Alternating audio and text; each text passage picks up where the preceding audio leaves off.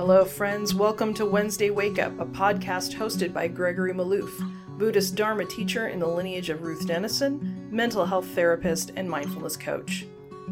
Wednesday Wake Up explores the ancient teachings of Buddhism through the lens of Western psychology, neuroscience, and the modern human potential movement.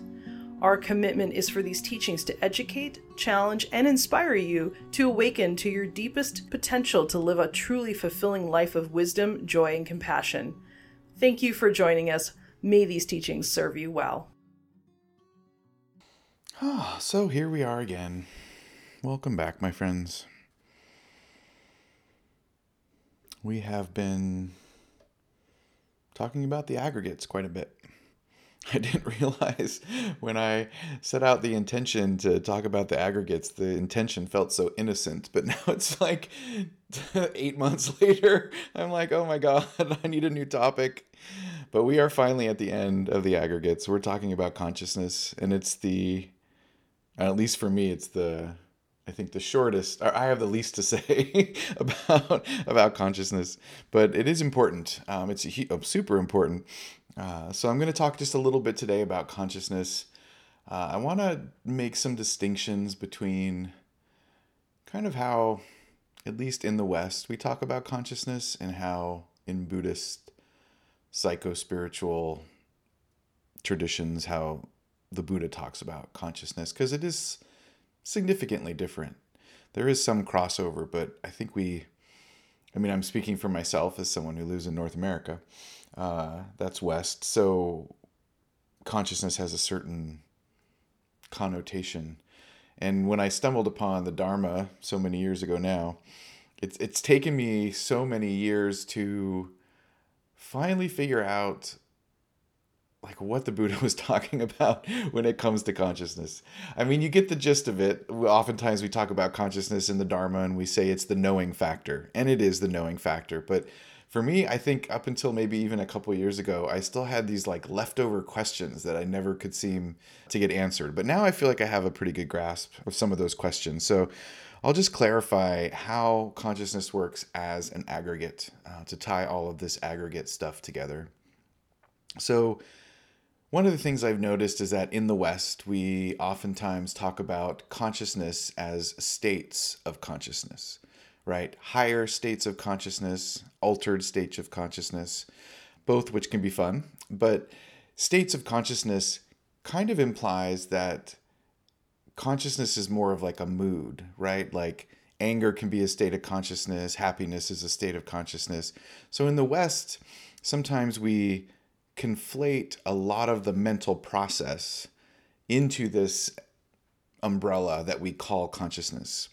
So we talk about our self reflectiveness as being part of consciousness, our creativity, our adaptability, all kinds of qualities of heart mind are just sort of labeled consciousness. And, you know, oftentimes you'll like maybe an article or something will show up and the question will be, what is consciousness? Or will uh, there'll be some discussion about the uniqueness of human consciousness. But when you look about what those discussions are about, it contains quite a bit of the cognitive function functions, a lot of the thinking parts, the feeling parts. In the Dharma, we would call it the fabricating parts. So consciousness, I feel like in the Western canon is a little bit more broad, where in the Dharma, it's pretty specific.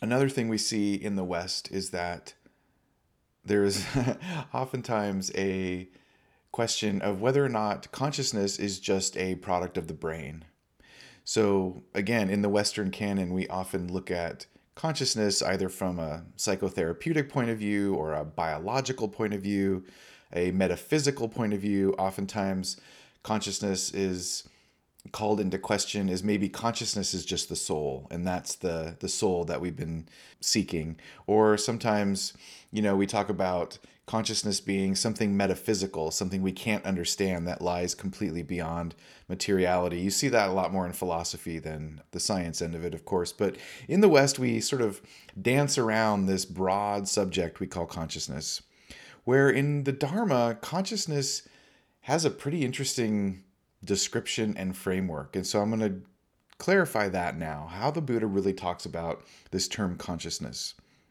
So, as I mentioned earlier, in general, if we want to look at the aggregate of consciousness, consciousness is defined as the knowing part of who we are, right? It is the part that knows, or the process that knows what is so about what is happening. What's interesting in the Dharma is that consciousness is considered to be, what's the word, neutral. Consciousness is non judgmental. It's not fabricating an interpretation of something.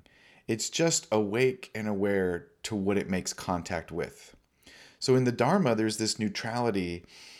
Consciousness is not going to be defined as skillful or unskillful. It's just awareness of that which is arising.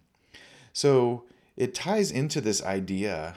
I'll tie this in anyway. It ties into this idea of the seven factors of awakening, where the Buddha describes the seven factors, and he reminds us that of the seven factors of awakening, mindfulness is the only factor of awakening we, we can't have too much of. That mindfulness, we can have too little mindfulness, uh, I'll admit, and but we don't have too much mindfulness, right? It can't get out of balance in that way. Where all of the other factors of awakening, we can have too much of. We can have too much investigation, too much energy, too much effort. Um, we can have even the the positive factors we can have too much of them. We can get clingy or attached to even tranquility or joy or rapture. So when we're looking at consciousness we're really looking at a fairly neutral factor. It's something that's not interpreting at least according to to the dharma. Sometimes this idea of consciousness sometimes it's described as a mirror that it's reflecting that which it holds. And sometimes it's referred to as being luminous Sometimes it's uh, referred to as being radiant, like as it rests in its own nature. And that's because, in and of itself, it's empty, right? Consciousness itself doesn't itself have an object. Now, that being said, the Buddha goes on to qualify consciousness by saying that there are actually six types. So, as luminous and radiant and non interpretive as consciousness is, the Buddha goes on to say there's six types of consciousness. So when he defines consciousness, unlike in the West, consciousness is defined in relationship to our sense doors, our sense gates, as the Buddha calls it. So in the Dharma, we would have six types of consciousness, not one type of consciousness. So for every sense door, there's a consciousness eye consciousness, ear consciousness, nose, tongue, body, and mind consciousness. Mind consciousness is consciousness of the mental concomitants, right? The thoughts and images and those kind of things. So in Buddhism, I, have always found this to be really interesting and confusing that there's six types. why can't there just be one? Six types of consciousness, and they're directly tied to the sense doors. And this is important, and I'll explain this in a bit. This is the most important part, really, is that there's types of consciousness where when we talk about it in the West, it's just consciousness, right? Where in the Dharma, it's not necessarily the same thing. So we've got six types of consciousness, and they're directly defined in terms of sense contact. Now, here's the clincher in the Dharma, consciousness is impermanent and based on conditions. This is one of the hardest things, oftentimes, for students to really get their minds around. And I, I put myself in this category. Consciousness is impermanent and based on conditions, which for me, for decades, that made no sense. Because obviously, consciousness is the backdrop upon which everything else arises and passing passes away. So it, it never made sense to me that consciousness is arising and passing away. So I'll talk about this as well. But that's a huge important point in the Dharma is that consciousness is an aggregate, therefore it is impermanent, it's changing, it's not self, it's a form of suffering because we cling to it or identify with it, and it arises and passes away just like all of the other aggregates. When we say that consciousness is conditioned, this is what we mean in the Dharma. So let's talk about seeing which in Dharma terms would be called eye consciousness, right? E Y E, no pun intended. eye consciousness. So instead of saying seeing, it's eye consciousness. So eye consciousness requires four conditions in the Dharma sense. One, it requires a sense door. So it requires a working eye organ. So the organ must be working and active in the moment. So that's a condition. And we must have a visible object, right? There must be this object that we are going to be seeing. There also must be the condition of light. Because even if the eye organ is working and there is an object, if there isn't enough light, eye consciousness does not arise.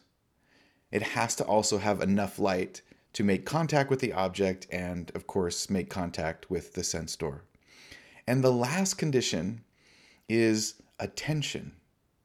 We have to be noticing that we're seeing, right? So, and this is this is a really subtle but interesting point that there is some attention to eye consciousness or consciousness in general. Think of it again as like hearing or ear consciousness. So, ear consciousness requires an ear, right? A sense door. It requires an object or circumstance that is creating a vibration that we call sound. That vibration itself has to make contact, another condition, and we have to be aware of it happening. There has to be attention to the moment. So, the attention part is really interesting because let's say someone's trying to get your attention. I'm totally this is I'm confessing my sins. I'm I space out all the time and people have to be like they have to say my name like multiple times because I will like totally fall into daydream land and then I have to like come to. So imagine that you're spacing out, right? And someone is speaking and trying to get your attention. They're speaking, that's the vibration. Your ear is is operating, but you're not attending so ear consciousness does not arise. You don't hear. Hearing is not present, right? So from the a western perspective, we might say, well, hearing is there but you're not noticing it. In the dharma, we say if there isn't that condition, it's not that you're not noticing it, it is not arising. It, consciousness has not arisen. Ear consciousness has not arisen unless all of those conditions are ideal, so to speak, to have hearing take place. Now, obviously, as we're moving through our day, most of the t- time, so much sense input is coming in that consciousness is arising and passing away so frequently, right? Every single moment, consciousness is arising and passing away.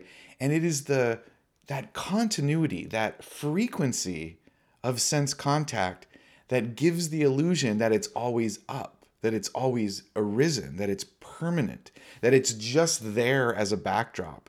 But what's actually happening is it's arising and passing rapidly, moment to moment, with the arising of contact at the sense doors. So it's a mutuality, it's a co conditioning. The conditions arise, consciousness arises with those conditions. And that's a really, you know, it's kind of a wacky way of looking at consciousness. But if you think about your experience, you can start to see what the Buddha is saying. We presume that there is a continuity.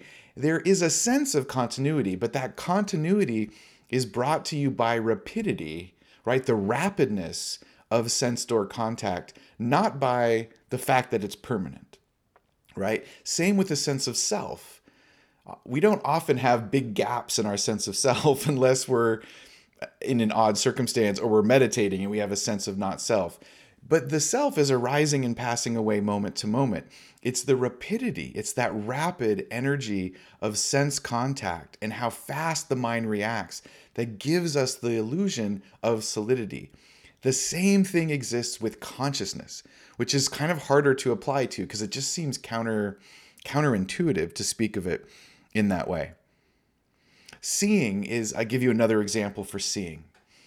You know the experience of like you're driving in a car, and let's say you're going to make a lane change, and you look out a side mirror and you don't see anything, and you start to make the lane change, and all of a sudden, it seems like a car comes out of nowhere and is like is there, and you're like, oh wow, I didn't, I didn't see that. How I just thought I looked, I didn't see it.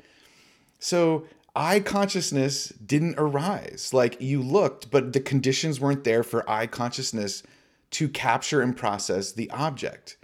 And so when we say to ourselves, uh, something comes out of nowhere, right? Like I remember um, I have this crazy memory from like 20 years ago when I was in college and I was driving on campus and I, I went to leave the campus. And in my experience, a cyclist came out of nowhere and I had to slam on my brakes because I didn't see them, right? But it wasn't that the cyclist came out of nowhere. It was that eye consciousness hadn't arisen and eye consciousness came out of nowhere.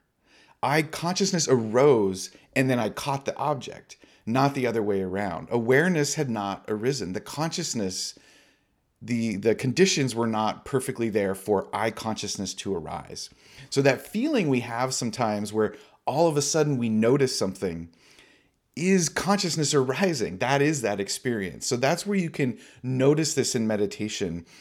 And what you're really noticing is object and consciousness arising and making contact, this simultaneous co creation of sense contact with awareness. And that's the easiest place to notice this is those moments where you're doing something and then all of a sudden something comes into the sense door. But what's really happening is consciousness is arising in that moment.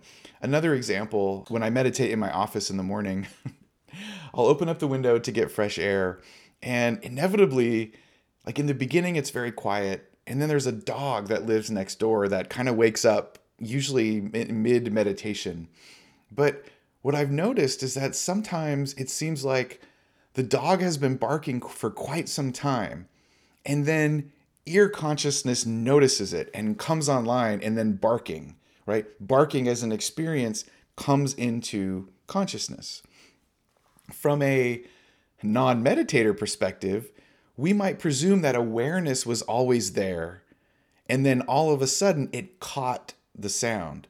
But from a Buddhist perspective, that's not what's happening. Sound and consciousness are arising. They're both impermanent. They're both coming into being in the moment that you notice that the dog was in fact barking.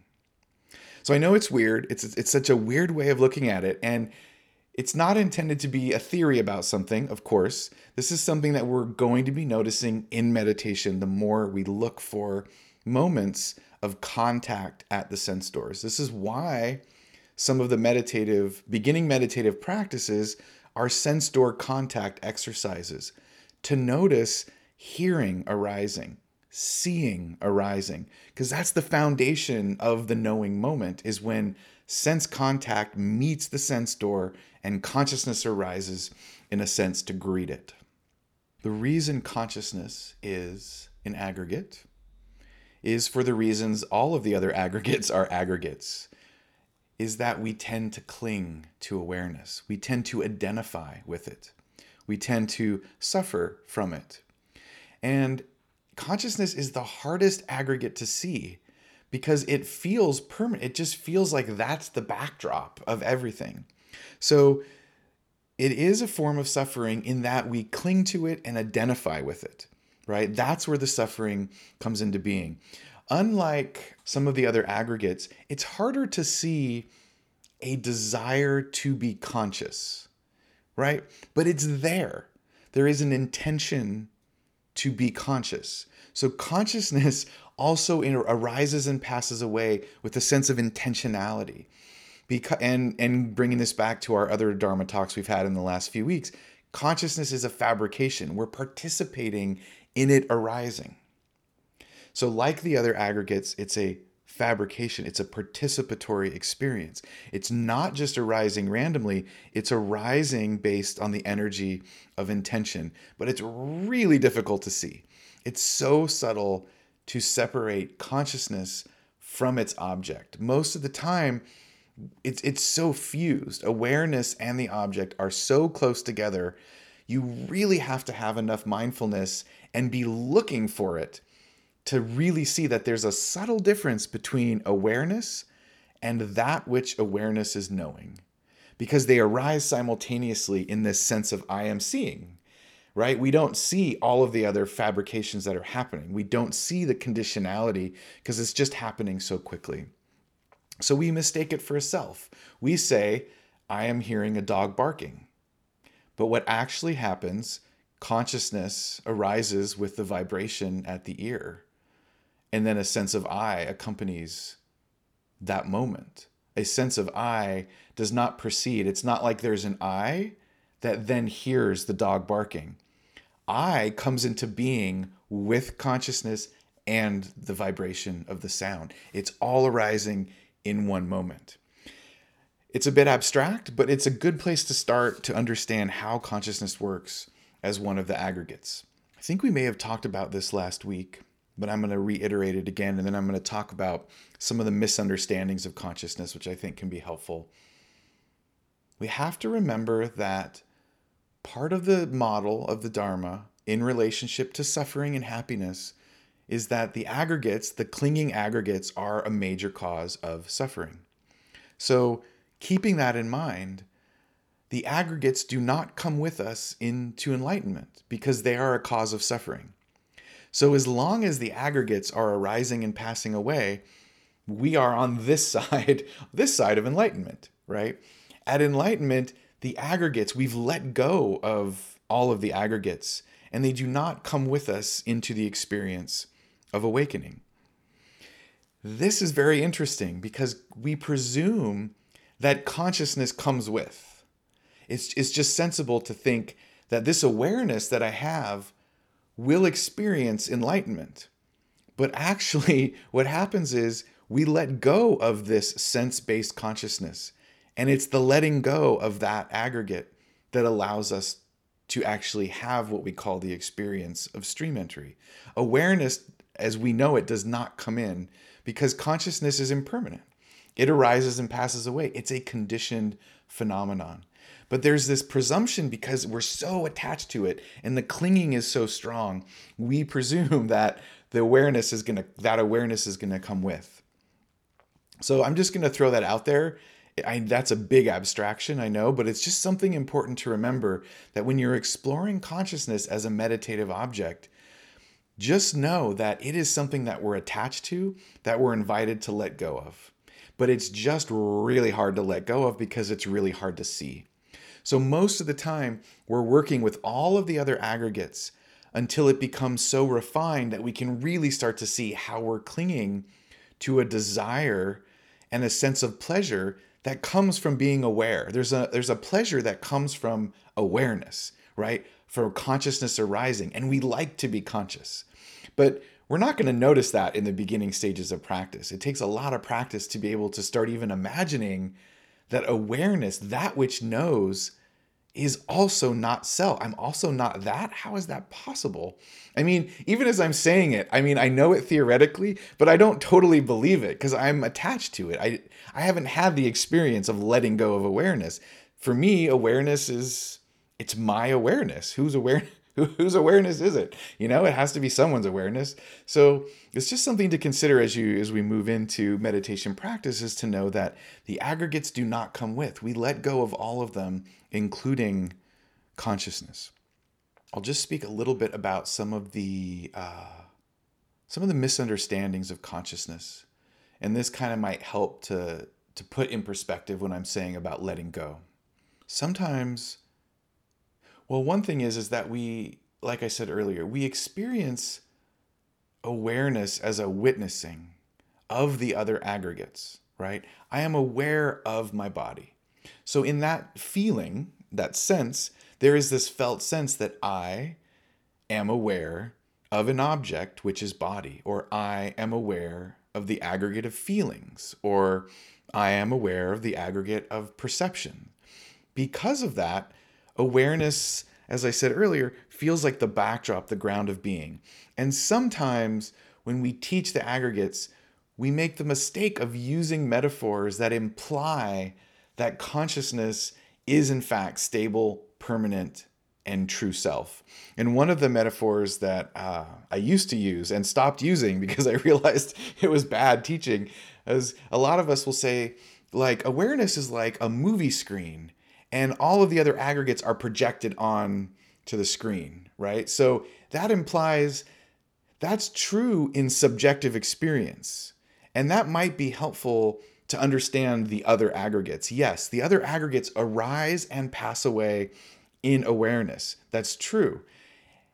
but here's the caveat awareness is a movie screen only if the movie screen is also arising and passing away moment to moment. The entire movie theater is arising and passing away moment to moment. And that's the hardest one to conceptualize is that that part of it is in fact also arising and passing away. So sometimes as a teacher, I know I'm, I mess up by trying to use metaphors for consciousness and then I rethink it and it's like, wow, that implies that consciousness is stable.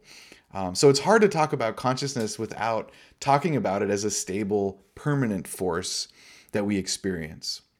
Another more explicit reason that we often think consciousness is the true self is that there are, in fact, Buddhist traditions and other spiritual traditions that do actually describe consciousness as the ground of being. So, depending on which tradition you're coming from, there might be certain traditions that imply that consciousness is is kind of where you're headed that consciousness is the thing that's left behind and that if we clear out all the objects in the consciousness like if we clear out all the other aggregates that witnessing self is the divine backdrop. That is the part that's left behind. And uh, i've mentioned this before in other talks but man when i was hanging out with ruth denison I feel I'm sure she said a lot of other things to me, but like, and I don't know why she felt I needed to know this. I never thought of that before. Maybe she was trying to tell me something, but in hanging out with Ruth, man, she kept saying, Gregory, you are not the witnessing self. That awareness back there, that's not you. And I'd say, okay, Ruth, I got, yeah, okay, I'm not the witnessing self. And then she'd say, she's like, you're not the witnessing self. And I realize now that she was really trying to point out the fact that I was saying, yes, I'm not that, but I didn't believe her. I was still, yeah, yeah, yeah, I'm not the witnessing self, but it feels like I'm the witness. It feels like I'm the backdrop consciousness. So we call that backdrop consciousness the witnessing self. And there are mystical traditions and various forms of spiritual practices in which the goal is to identify just with the witness the witnessing awareness and to clear out all of the objects of con to quiet the mind to such a degree that the objects leave and it's just the luminosity of the empty mirror without an object. So the Buddha talks about that when you're in that state where awareness is clean, right? Clean of hindrances, clean of much of the fabrication, the experience is so subtle and so pleasurable because there's really no agitation that it's easy to mistake that for enlightenment. It's easy to mistake consciousness in that moment for enlightenment because of the bliss and the clarity of vision. And I want to read you a quote. Ah, oh, here it is. Hold on. I wonder, this is from, uh, of course, Joseph Goldstein's Practical Guide to Awakening. He, uh, he doesn't cite the quote here, so I'm not sure where this is from. Most of the time I'll go, oh, I'm sure he cites it in the back. Usually I look it up for you all, but I did not do that today. So anyway, this is in the chapter on the aggregates, of course. And this is a this is a quote in the Pali Suttas of the Buddha scolding somebody for talking about consciousness being Let's see, what does he say here? Give me a second. Let me reread it so I know what I'm talking about. Ah, to be basically permanent. So the Buddha is scolding someone. The Buddha starts by saying, What is this consciousness? And the student replies, Venerable Sir, it is that which speaks and feels and experiences here and there the results of good and bad actions. And the Buddha responds, Misguided man, to whom have you ever known me to teach the Dhamma in that way? Misguided man, in many discourses have I not stated consciousness to be dependently arisen since without a condition, there is no origination of consciousness. So apparently, that was the Buddha's pet peeves. If you made that mistake, you were called misguided. so, anyway, point taken that the Buddha was very serious about the fact that consciousness, probably because, like us, it just doesn't make sense, you know, that consciousness is is dependent and, and conditioned. So, it does seem like the Buddha is really saying that it's an aggregate and he's serious and we are all misguided if we don't agree.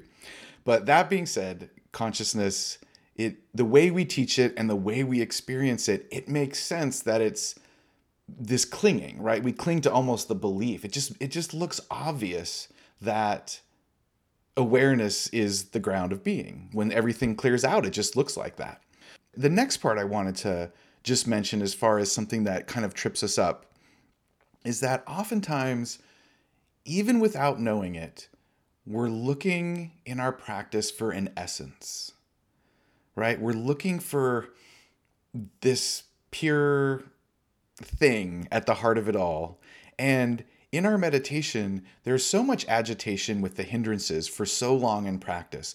There's so much arising and passing away and chaos in the heart and mind that when we get to a moment where things feel purified, right? When things feel still and calm and beautiful, the heart's like, woohoo, I've made it. you know, we're like, I stake this land for me. It's mine. This is a great place to be.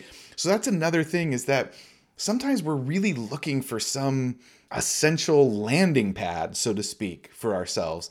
And when we have moments where we get that in the meditation, it's easy to then attach ourselves to it and create another sense of identity, right? Where we're, what we're really doing is just clinging to awareness at that point. We're clinging to the sense of being aware the practices around consciousness are really important. And I wanted to just mention a couple of them because, as I said, consciousness is so subtle and we're so overly identified with it because it's so subtle and it's happening so quickly that it's the hardest aggregate to see. So I want to give you a couple examples and I think both of these might come from the Joseph Goldstein book. Oh yeah, I actually put his name here. Um, I'll tell you his little practice, which is hugely helpful. So the first one is just reminding us that it is continuous mindfulness and the concentration that arises from continued attention that allows us to see contact with consciousness arise in the present moment as it's happening. So we want to relax into consciousness as an object. We don't want to force it because we can't, for one. But second, we really need to be relaxed and at ease and have some real samadhi going in order to see object and consciousness co create an experience. And the more concentrated the mind, meaning the more continuous the mind, moment to moment, the easier it is to catch the mind in the act. The easier it is to notice sound, ear consciousness, right? Vision, ear, you know, eye consciousness, taste, tongue consciousness. We're able to see it the more we're just present with present moment stuff that's arising and passing away. So, the natural progression, in my experience, of the aggregates is that just the more you're attentive to all of the aggregates and the more continuous your mindfulness and the more strong samadhi becomes, you'll just have moments where you're like, you have this, it starts as like an intuitive sense of like, oh wow, consciousness and the object just arose. I felt you feel it. You can feel the arising of the consciousness. So patience and ardency around continuous mindfulness is really important for practice. Just remembering that you're trying. I think uh, Goenkaji, in regards to this, said you're like a, a cat that's just spending the entire day outside of a little mouse hole waiting for the mouse to come and the mouse never comes but you're just sitting there ready to pounce because you and you stay there all day because you don't want to leave because at some point the mouse is going to come out. That's consciousness right? We bring awareness to the present moment and we just keep coming back coming back coming back and then bam a moment happens where sound and sight taste or smell or body sensation arises and we catch it and we just catch it in awareness. That's really how the practice works when it comes to this aggregate. That being said, Joseph has this great description of a practice that I like to use, and it's really fun, and it, I find it to be really helpful. He talks about how the labeling of experience, which we know is perception, the other aggregate, the labeling of experience happens in such a way that it reinforces the illusion that I am hearing a sound. The phrase, I am hearing that sound, right, reinforces the I. It, re- it, it frames the whole experience as a subject, object, and I making, my making. So even when we talk to each other, if I say, Oh, did you hear that dog barking in the distance? It implies that there is an I over here that heard it, then you have you over there, and you have heard it. So the way we label perception really changes the way we experience the present moment. So he has this great suggestion, which is instead of saying, I'm hearing this, we say, a sound is being known. A sound is being known. Not by you, it's just being known. A sound is being known. A thought is being known. A sight is being known. And he encourages us to look at how we use verbal fabrication, how we talk to ourselves about our experience of sense contact, and really find ways of changing how we talk to ourselves to depersonalize the experience. And when you say a sound is known, it takes you immediately out of the loop. You're not there. It's the knowing and the sounding, right? It's like boom, sound and knowing, right? Taste is being known. Taste is being known. Next time, Ruth had us do it when we were eating. So we'd eat, and it was this kind of chant where you want to watch the sense of satisfaction and flavor arise in the mouth with awareness. And you want to look for the very moment that the food is actually tasted, that contact. And taste is being known, right? Or when you hear a sound. So again, if you're practicing mindfulness kind of throughout your day, you're more likely to be ready to pounce on that moment and catch it, catch the mind in the act as something is being known, not by the eye, but by consciousness itself. And so I find that to be a great practice. I enjoy doing it with uh, with thinking, especially when I'm thinking. especially when I'm thinking thoughts that really suck. Like when I'm having really negative thoughts about myself, I can be ah, oh, a thought is being known, a thought is being known. And then it just kind of like it stings a little less because it's not even my thought, it's just being known in the abstract. And I find that it really helps to protect myself from self deprecation. So try it sometime, watch what happens. It's, it's a really great practice. All right, bringing this all together, we're being mindful of the aggregates because clinging to them causes suffering. We're also being aware of the ag- aggregates to gain the wisdom of impermanence, suffering, and not self. We use the perception of impermanence, not self, and suffering to gain wisdom from the experience of the body, the feelings, the, the process of putting this all together, our perceptions, and consciousness itself. So it's important to remember that as complicated and sometimes as abstract as the aggregates are, it's all about practice. They're just objects of meditation, and we use them in direct correlation with the wisdom of anicca, dukkha, and anatta. They're not separate. We really want to use them and look for the impermanence, look for the selfing, look for the clinging, because we want to let go of the clinging aggregates. That's the process. And the more we practice with them, the less the theory about it seems complicated and kind of confusing. It, it, becomes less and less confusing the more you just intentionally work with the aggregates consciously as objects in your practice. And over time, what we begin to see, as I mentioned a while back now when I started talking about the aggregates, is that we begin to see that moment to moment experience is aggregated, it's impermanent, it's changing, it's arising, passing, arising, passing. And there's just no solidity there. There's just no I to hang your hat. And it is true that working with the first four aggregates is a helpful place to start. And as you become more familiar with those aggregates, you can then start looking for consciousness, looking for that aggregate, because that's going to be difficult to do in the beginning.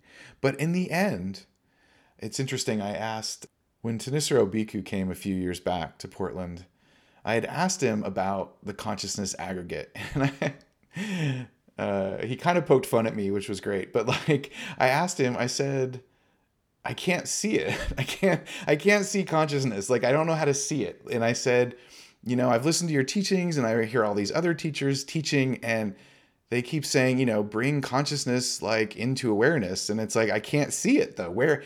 And I and I asked him. I said oh, can you tell me what the action is? What is the action that is the noticing of consciousness? I was basically saying, could you be more specific and stop being so vague? I was like, I don't know what you're asking me to do in looking at consciousness. And one, he said, it's hard to see, just be patient, and that's fine. And then he said, ultimately, consciousness is the last aggregate that we're going to let go of anyway. That upon stream entry, you will have to let go of all of the other aggregates before you can actually fully let go of consciousness anyway. So he was basically saying, don't worry about it, look for it. But at the end, he, so he was basically saying, you have a long way to go. Don't stress about it. Be patient. But then I asked him this question. I said, I said, if awareness doesn't come with us into enlightenment, are we aware that we're awakened? Like, okay, so are we aware that enlightenment is happening? and he said, Of course you are. That's why it's called awakening. he said, Of course you are awake for enlightenment because that's why it's called awakening. And he laughed. So I was like, Okay. And I then I said, But how do you know? And he said, all you need to know is it's not about sense door contact. There is another way of knowing that we cannot describe on this side, and it's not the consciousness that we're familiar with. And, and don't worry about it. When you get there, you'll figure it out. The other thing he said, which I thought was really interesting about consciousness, was I I said, so I let go of consciousness at the very end, and then okay, stream entry. And he said, no, the letting go is the moment. You don't let go and then it happens the moment you realize that you're clinging, fully clinging to awareness, as soon as you realize that the depth of the clinging, the letting go of the clinging triggers that that moment. So it's not like you let go of it and wait around. And he was just saying, no, the the letting go is the moment, and that you can't let it go until the very end because we're so overly identified with it. It's it's impossible to let go of until that point in practice. So, since I'm really far away from that in my practice, that's all I have to say about that. That is my growth edge. Um, I'm still working on noticing it. And I do admit that over the years, it's become more and more. I practice trying to notice it, and there's plenty of times where I'm like, this is stupid. I can't see it. It's just, I'm going to go back to the body. This I can see. It's like, ah, oh, the body. There I am. That I can look at my clinging and my vanity. And that's a practice worth doing. Looking at consciousness is like, trying to look at the back of my head without a mirror. It's just like it can't, it can't be done and I get frustrated and I'm like, okay, I'm not going to be enlightened, whatever. I'm going back to the the feeling aggregate cuz that I can notice. So anyway, uh, be patient with yourself on this aggregate. It's a tough one. It's a tough one. Um, and you don't really get it apparently until the very end. So if you do let go of it, please let me know. I'd like to see how that experience was, and then you can clarify for me how uh, to go about doing that. I wanted to conclude this evening with another quote from the mindfulness book by Joseph Goldstein because he quotes this beautiful passage. It's not actually a Dharma passage, but it's just, I thought it was nice and I will read it to you as we conclude this evening.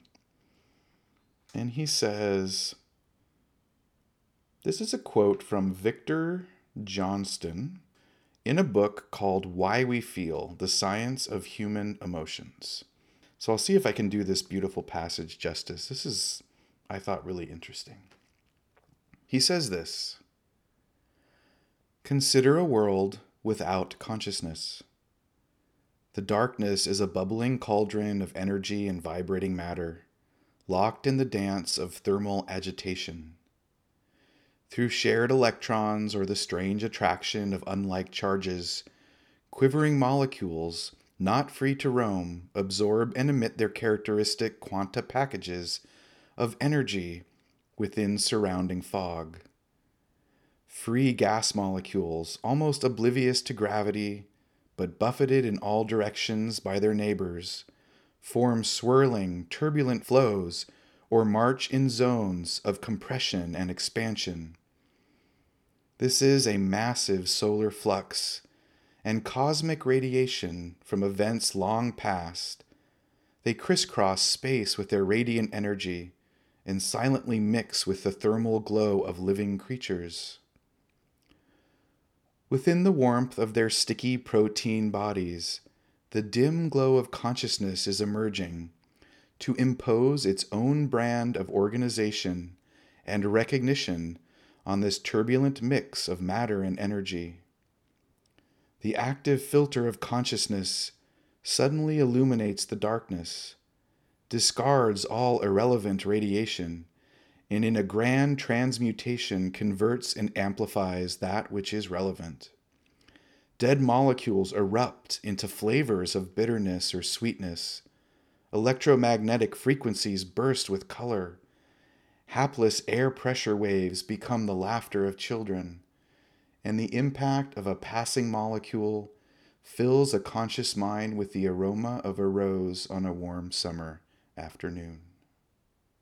I thought that was nice. Consciousness, the knowing factor, that which knows. Uh, for those who need to leave, feel free. For those who can stay for a couple minutes, we'll do a, a short metta.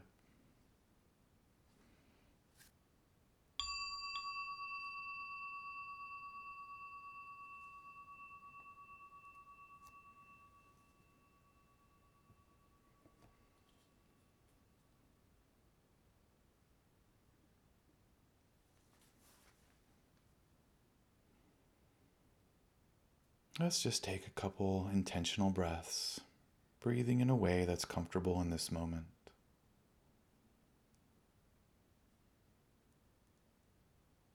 Reminding ourselves that the way we breathe fabricates our experience of the body, fabricates our experience of emotions and thoughts. That intentional breathing is a way of engaging with reality, co creating the experience of this present moment.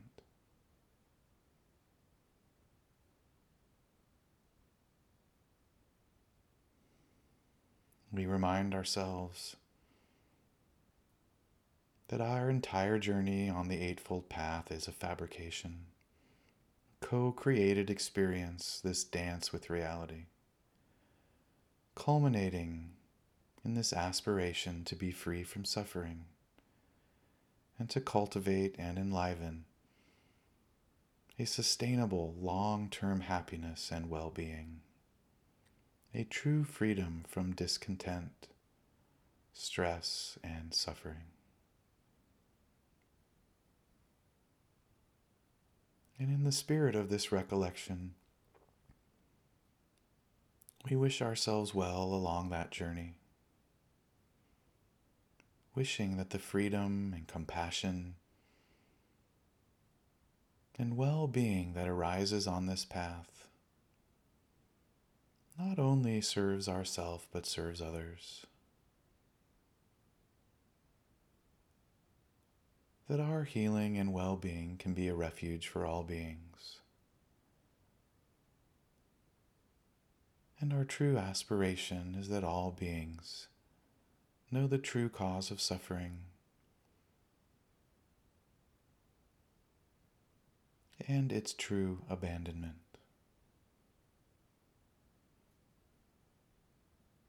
Let's conclude tonight by answering our infamous question. In this moment, if you could wish anything for all beings and know it would come to pass, what might you wish with each breath?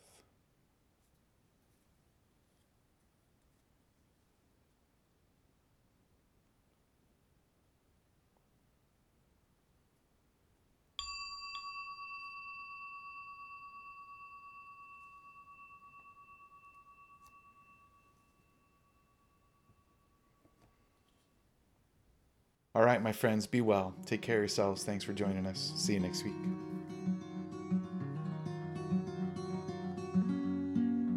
Thanks for joining us here at Wednesday Wake Up. We honor the traditional Buddhist practice of offering the teachings without charge, so this podcast will always be ad free and will never be behind a paywall. This podcast is sustained exclusively by the generosity of listeners.